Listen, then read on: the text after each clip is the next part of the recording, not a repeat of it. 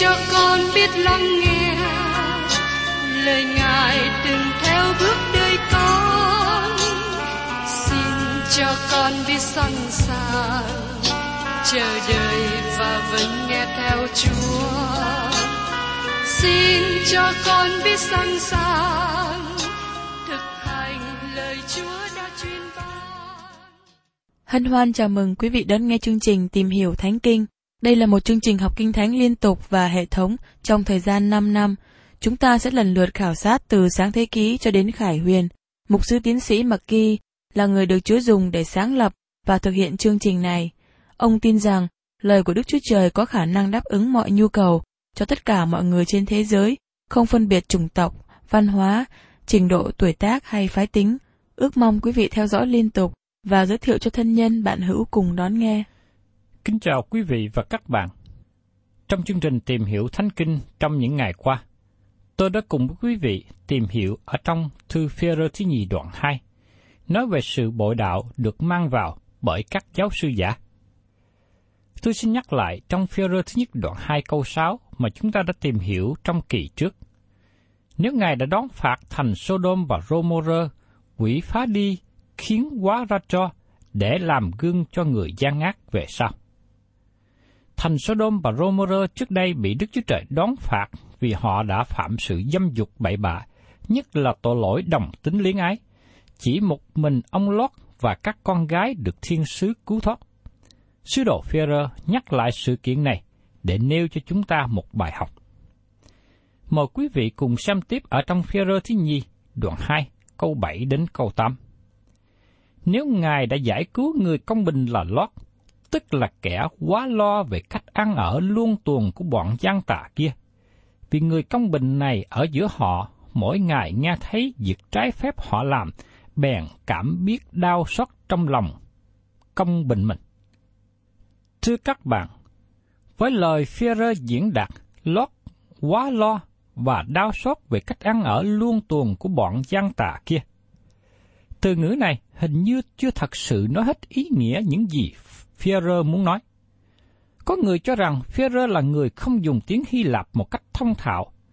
Vì thế, tôi giải bài ý nghĩa nhiều chữ mà Führer dùng hơn là những chữ mà Phaolô dùng.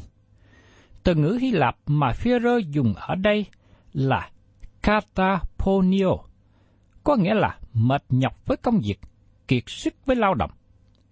Một trong những phương cách mà chính quyền độc tài dùng để điều tra, tra tấn người bị cáo là đặt người ấy dưới cây đèn chói sáng và liên tục gây phiền hà bởi những câu hỏi và nắm đầu ngón tay kéo ra. Ông Lót bị phiền hà và đau xót trong linh hồn vì tội lỗi của người trong thành Sodom. Ông không bao giờ ý vui vẻ tại đó. Ông bị bức rứt bên trong. Nó là một sự thống khổ cho ông Lót khi sống trong thành Sodom. Tôi không bao giờ có sự cảm kích về việc ông Lót khi đọc qua sách sáng thế ký. Nhưng tôi rất mừng khi đọc lời nhận định của ông Führer nói về Lót. Nếu không, thì tôi có thể kể, tôi có thể kết luận rằng Lót là người đã bị hư mất. Khi đọc trở lại trong sách sáng thế ký, chúng ta biết rằng khi ông Lót đi qua sống ở thành Sodom, ông tham gia vào công việc chính quyền tại đó, và ông mất gần hết gia đình. Tôi có thể kết luận rằng Lót bị hư mất. Ngay khi chúng ta biết những điều gì xảy ra với hai đứa con gái độc thân của ông Lót cùng thoát khỏi với cha, các bạn có thể nghĩ rằng hai đứa con gái này nên ở lại trong thành Sodom. Điểm mà Führer chỉ ra ở đây rằng Đức Chúa Trời cứu Lót ra khỏi thành đó. Ngài biết ai là người công bình. Trong câu 6, chúng ta được nói cho biết rằng tất cả sự đón phạt xảy đến cho thành Sodom cho chúng ta một gương, một thí dụ. Đó là gương gì? Tôi nghĩ các bạn và tôi có sự ngạc nhiên khi đến thiên đàng. Điều ngạc nhiên thứ nhất là không có gặp một số người mà mình nghĩ rằng họ sẽ đến thiên đàng. Họ không phải là những người thành thật, dầu rằng chúng ta nghĩ họ là người thành thật. Điều ngạc nhiên thứ hai và lớn hơn nữa là có một số người trên thiên đàng mà trước đây chúng ta không nghĩ rằng họ là con cái được sanh ra bởi Đức Chúa Trời. Họ không có nhiều lời làm chứng khi còn ở dưới thế gian này. Ông Lót là trường hợp cho thí dụ này. Tôi không nghĩ rằng ông Lót có một lời làm chứng tốt nào cho Đức Chúa Trời.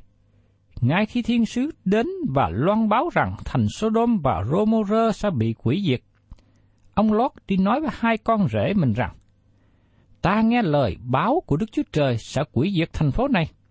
Ngài sẽ phán xét nó. Xin chúng ta hãy rời khỏi nơi đây. Trong lời kỹ thuật nói rằng, hai con rể tưởng Lót nói chơi. Họ đã không tin những gì ông Lót nói. Bởi vì đời sống của ông Lót không tỏ bài nhiều sự tin cậy vào Đức Chúa Trời. Nếu tôi chỉ có đọc trong sách sáng phí mà thôi, tôi sẽ kết luận rằng ông Lót sẽ không lên thiên đàng.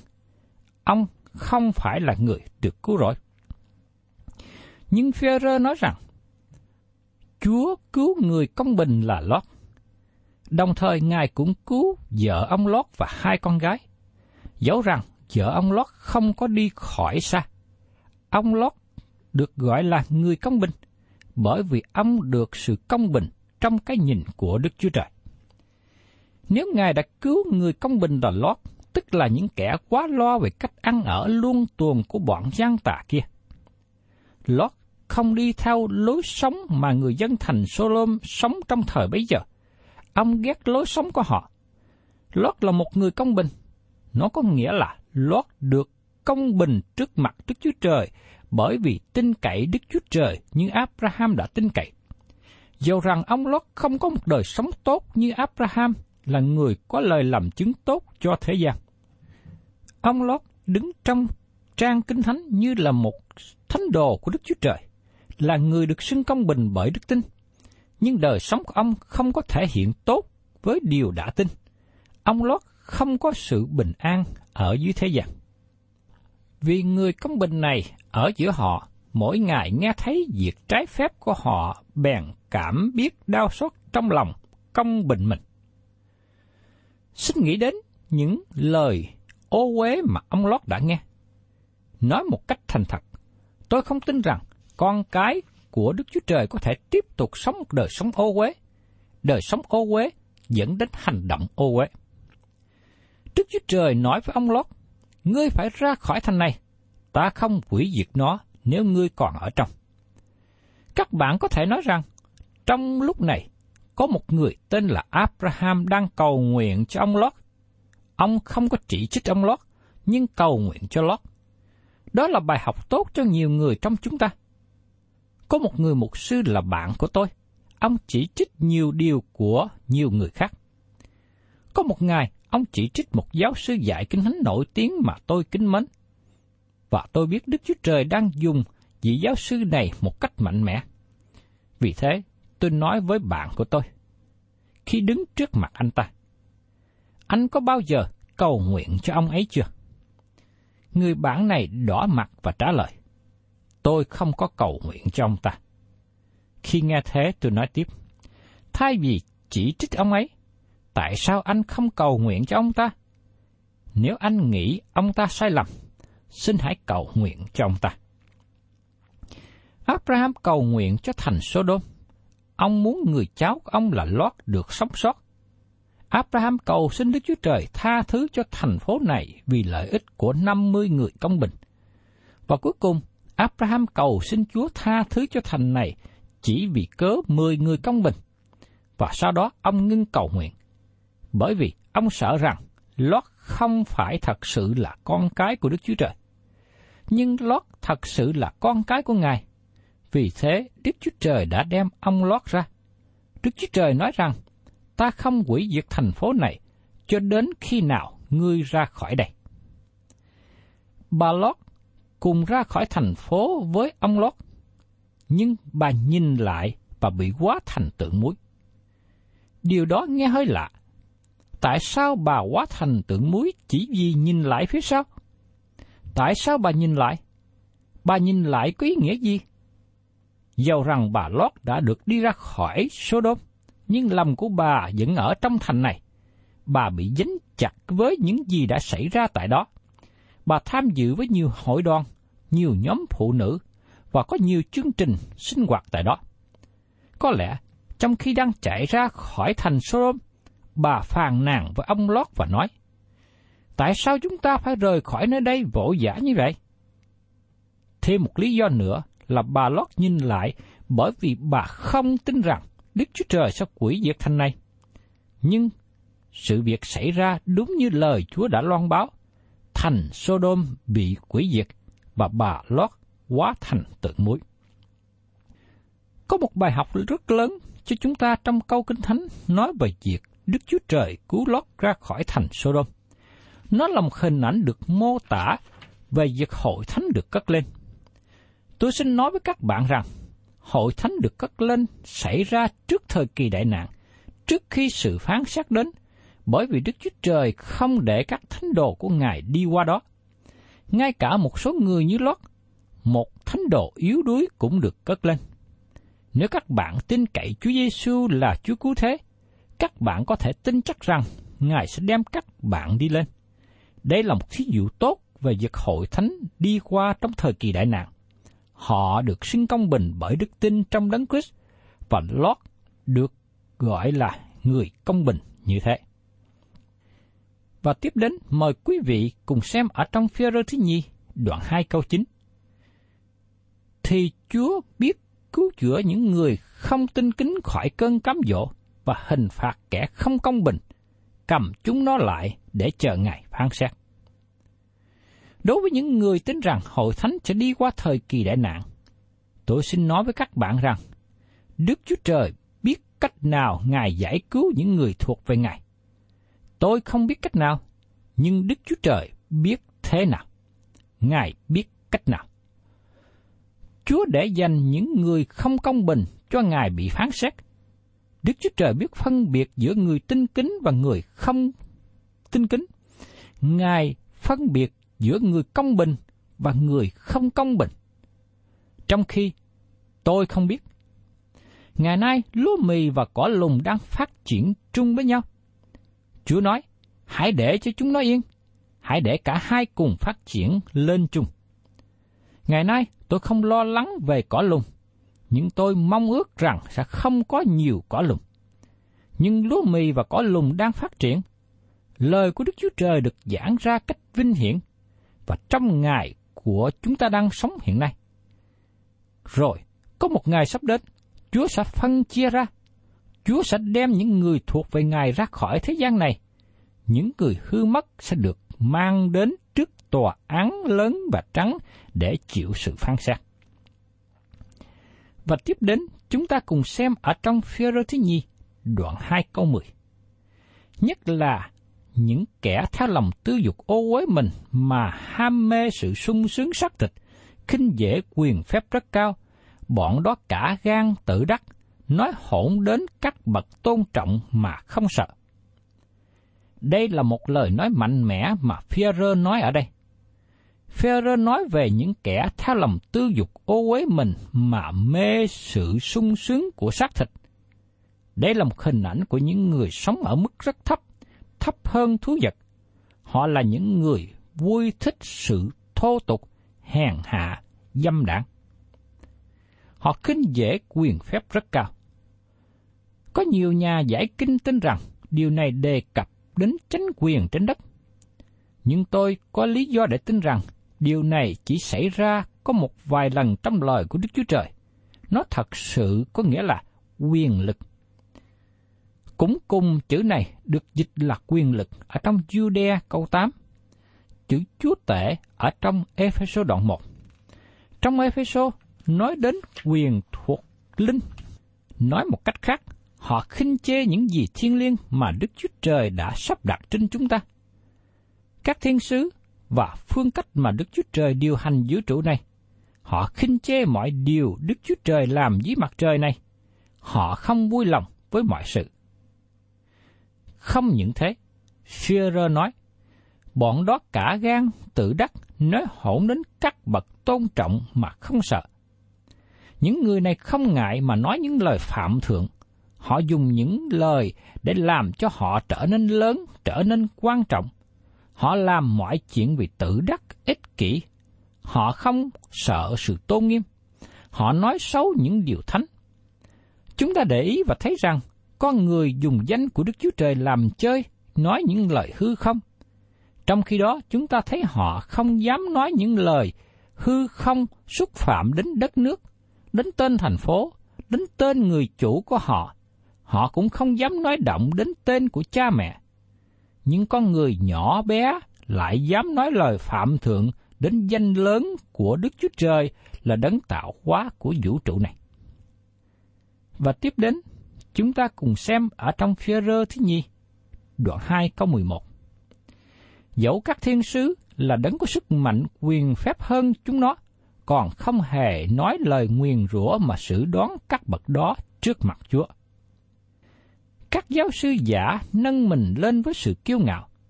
Họ làm một số điều mà ngay cả thiên sứ cũng không dám làm. Trong thư Jude cho chúng ta một thí dụ về điều này. Và khi chính mình thiên sứ trưởng Michen chống trả ma quỷ giành sắc môi xe, còn chẳng dám lấy lời nhiếc móc mà đón phạt, người chỉ nói rằng, cầu Chúa phạt ngươi. Trong Jude câu 9 Chính Đức Chúa Trời đã chôn xác môi xe trên núi Moab. Đây là tinh thần mà chúng ta cần có trong ngày hôm nay. Tinh thần khiêm nhường. Trong ý thức này, ta giao mọi điều cho Đức Chúa Trời. Chính sự kiêu ngạo trong lòng tạo cho chúng ta cách mà chúng ta nói. Có khi tôi nghe một số người nói về ma quỷ và chế nhạo nó. Tôi xin nói với các bạn rằng, ngay cả thiên sứ trưởng Michel cũng không làm như vậy. Vì thế, con người nhỏ của chúng ta trên đất này cần phải cẩn thận. Và tiếp đến, chúng ta cùng xem trong phi rơ thứ nhì, đoạn 2 câu 12. Nhưng chúng nó cũng như con vật không biết chi, sanh ra chỉ làm thú vật để bị bắt mà làm thịt, hai chê bai điều mình không biết, rồi chết đi như con vật. Dường ấy, chúng nó lãnh lấy tiền công về tội ác mình. Như chúng nó, cũng như con vật không biết chi. Những người bội đạo này giống như thú quan. Ngày nay chúng ta nghe nhiều về con người hạ cấp xuống như thú vật. Cả cụ ước và tân ước đều nói điều đó. Con người có khả năng sống thấp hơn thú vật. Nói một cách cụ thể, con người sống như thú vật. Führer cho chúng ta một thí dụ về điều này trong phần sau của đoạn này. Họ là những thú vật quan. Họ được sinh ra chỉ làm thú vật để bị bắt làm thịt. Họ hạ xuống một mức sống rất thấp. Họ ở một nơi tuyệt vọng, một nơi tuyệt vọng. Họ hay chê bai điều mình không biết.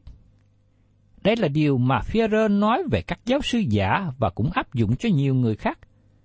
Tôi rất tiếc là có nhiều người ngày hôm nay không biết về tinh lành, không biết lời của Đức Chúa Trời là gì. Dường ấy, chúng nó lãnh tiền công về tội ác mình. Trong phần trước đây, Führer nói về sự kiện con cái của Đức Chúa Trời thoát khỏi sự hư hoại của thế gian. Nhưng những người này chưa thoát khỏi. Một số người trong họ chỉ thoát khỏi sự ô nhiễm của thế gian, nhưng không thoát khỏi sự hư hoại của thế gian. Ở một mặt khác, họ là người có vẻ rất là tôn giáo, họ thực hiện nhiều hình thức lễ nghi, họ làm một số công việc, nhưng lòng họ chưa có ngay thẳng với Đức Chúa Trời. Họ có lòng hư không và họ không làm gì cho vấn đề này. Và tiếp đến chúng ta cùng xem trong phía thứ nhì đoạn 2, câu 13 đến 14. Chúng nó lấy sự chơi giữa ban ngày làm sung sướng, là người xấu xa ô uế, ưa thích sự dối trá mình đang khi ăn tiệc với anh em. Cặp mắt chúng nó đầy sự gian dâm, chúng nó phạm tội không bao giờ chán, dỗ dành những người không vững lòng. Chúng nó có lòng quen thói tham dục, ấy là những con cái đáng rủa xả. Trong hai câu này, chúng ta thấy sự diễn tả về người bội đạo có sự hư hoại trong lòng. Khi một người suy nghĩ sai, người ấy hành động sai. Các bạn không thể nào thoát khỏi sự kiện này. Có nhiều người ngày hôm nay nói rằng, đây là đời sống của tôi, tôi muốn sống cách nào tôi vừa ý. Vì thế chúng ta thấy nhiều người sống buông thả theo tình dục bậy bạ, phạm tội rất nhiều điều mà họ không biết sợ hậu quả. Họ tham ăn, mê uống quá đổi mà không biết chán. Họ cho rằng đây là đời tôi, công việc riêng của tôi. Lời của Führer nói rất nặng về các giáo sư giả. Họ phạm rất nhiều tội ô uế, dâm dục, loạn lưng. Xin các bạn đừng lừa dối chính mình cho rằng Đức Chúa Trời không đón phạt. Chúa là đấng công bình. Ngài là đấng sẽ đón phạt họ trong một ngày sắp tới theo như chương trình của Ngài. Và tiếp đến, trong Phêrô thứ nhì, đoạn 2 câu 15, chúng nó đã bỏ đường thẳng mà đi sai lệch theo đường của Ba-la-am, con trai của Bô-sô, là kẻ tham tiền công của tội ác, nhưng người bị trách về sự phạm tội của mình. Ba-la-am được đề cập ba lần trong những sách cuối cùng trong Kinh Thánh Tăng Ước. Trong thơ phi thứ nhì nói về đường lối của Ba-la-am. Trong thư Jude nói về sự sai phạm của Ba-la-am. Và trong sách Khải Quyền nói về giáo lý của Ba-la-am. Mỗi sách nói một điều khác biệt. Đường lối của Ba-la-am là gì? Führer nói cho chúng ta biết. Ba-la-am, con trai của bô là kẻ tham tiền công của tội ác. Ba-la-am biết rằng ông không nên đi và nói tiên tri chống nghịch với dân Israel, nhưng ông thích tiền thưởng được cống hiến cho ông. Vì thế đường lối của Ba-la-am là đường lối tham lam, một người làm công việc tôn giáo vì lợi ích riêng tư. Và tiếp đến, chúng ta cùng xem ở trong phi rơ thứ nhi đoạn 2 câu 16. Bởi có một con vật câm nói tiếng người ta, mà ngăn cấm sự điên cuồng của người tiên tri đó. Phêrô nói rằng, Balaam là người khùng điên khi đi và cởi trên con lừa nói chống nghịch với ông. Ngày nay có nhiều người nói rằng, trước đây nó là một phép lạ khi con lừa biết nói. Nhưng trong thời chúng ta, nó là một phép lạ khi họ nín lặng. Con lừa này nói với ba la am và chống nghịch với ông, bởi cớ ông là người tham lam. Các bạn thân mến, ngày nay chúng ta cần xem xét một số hoạt động tôn giáo vì có những người muốn hưởng nhiều quyền lợi tiền bạc và vật chất.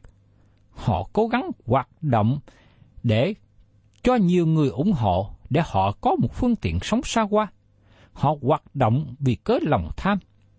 Nhưng rất tiếc, có nhiều người không nhận biết mà còn ủng hộ tiền bạc cho họ nữa. Đường lối của Ba-ram là đường lối tham lam. Đây là một trong những phương cách để chúng ta nhận diện ra các giáo sư giả và Đức Chúa Trời sẽ đón phạt những người như thế. Thân chào tạm biệt quý vị và xin hẹn tái ngộ cùng quý vị trong chương trình tìm hiểu Thánh Kinh kỳ sau. Chúng ta sẽ tiếp tục phần sau chót của sách Phi-rơ thứ nhì, đoạn 2.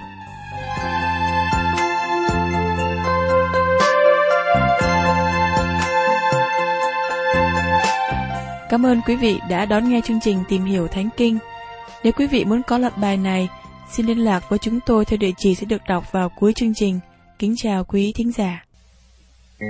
mọi